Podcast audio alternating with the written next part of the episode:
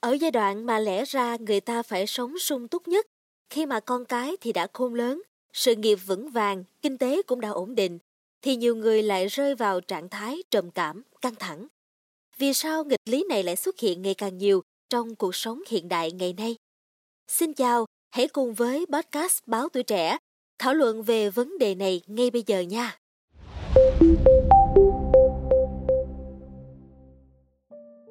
Giai đoạn từ 40 đến 60 tuổi thường được coi là giai đoạn viên mãn của đời người. Cho dù là nam hay là nữ, với hầu hết chúng ta thì đây là lúc cơ thể đã được nghỉ ngơi vì con cái đã khôn lớn, không còn cần quá nhiều thời gian để mà chăm sóc và che chở cho chúng nữa. Với sự nghiệp thì đã ở giai đoạn thăng chức và vững chắc, kinh tế hẳn thì cũng đã ổn định sau nhiều năm tích lũy rồi. Về mặt sức khỏe thì cơ thể chưa bị lão hóa và mắc nhiều bệnh. Có thể thấy đây là giai đoạn thích hợp nhất để tận hưởng cuộc sống sau những nỗ lực mà mình đã bỏ ra thời trẻ. Thế nhưng, ngày càng có nhiều người ở độ tuổi trung niên gặp các vấn đề về tâm lý và không thực sự cảm thấy hạnh phúc trong cuộc sống của mình. Các chuyên gia tâm lý gọi đây là hiện tượng khủng hoảng tuổi trung niên. Theo như Trinh Trà được biết thì à, thuật ngữ khủng hoảng tuổi trung niên đã được đặt ra vào năm 1965 bởi nhà phân tâm học người Canada Elliot Rock. Nó mô tả những thách thức trong giai đoạn chuyển tiếp độ tuổi từ trưởng thành sang tuổi già mà nhiều người phải trải qua. Trong những năm này thì người ta có thể à, thường đặt những câu hỏi như là họ là ai trong thế giới này, mục đích là gì và họ đã sử dụng thời gian của mình như thế nào cho đến nay.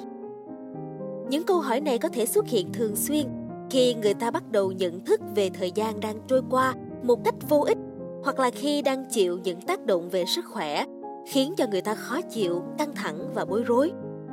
Những câu hỏi và cảm xúc này có thể khiến một người cảm thấy là mình đang rơi vào hố sâu của khủng hoảng.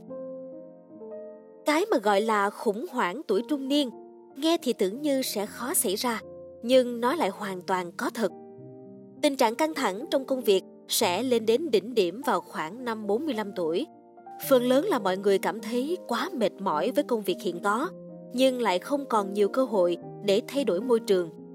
Điều này khiến cho họ phải chấp nhận ở lại công ty cũ, mỗi ngày làm việc trong sự bức bối, buồn chán, cố gắng chờ thêm vài năm nữa đến khi nghỉ hưu. Các báo cáo y tế toàn thế giới cũng cho thấy là tỷ lệ mất ngủ, đau đầu, lo lắng, trầm cảm tăng đột biến khi mọi người đạt đến cột mốc tuổi trung niên. Điều này một phần có thể là do mọi người cảm thấy họ không đạt được các mục tiêu quan trọng trong cuộc sống.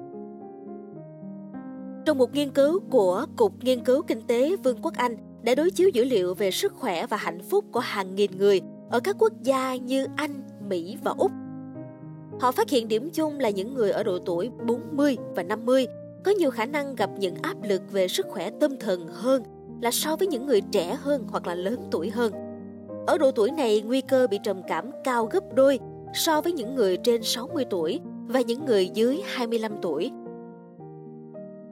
Các tác giả cũng cho biết thêm, tuổi trung niên là thời điểm mà mọi người tự nhận thấy cuộc sống của mình rất là buồn chán, khó ngủ, khó tập trung, quên mọi thứ, cảm thấy chán nản, bế tắc ở nơi làm việc. Ngoài ra thì nguyên nhân sinh học cũng có thể là yếu tố đã góp phần gây ra hiện tượng khủng hoảng tuổi trung niên. Một số nghiên cứu trước đây đã chỉ ra tinh tinh và đười ươi cũng phải chịu một dạng tâm lý tuổi trung sinh thấp. Điều này có thể chỉ ra rằng có một số nguyên nhân sinh học gây ra cuộc khủng hoảng tuổi trung niên ở các loại linh trưởng. Mặc dù vậy thì à, các nhà khoa học đưa ra lời khuyên rằng chúng ta cũng không nên quá lo ngại về khủng hoảng tuổi trung niên.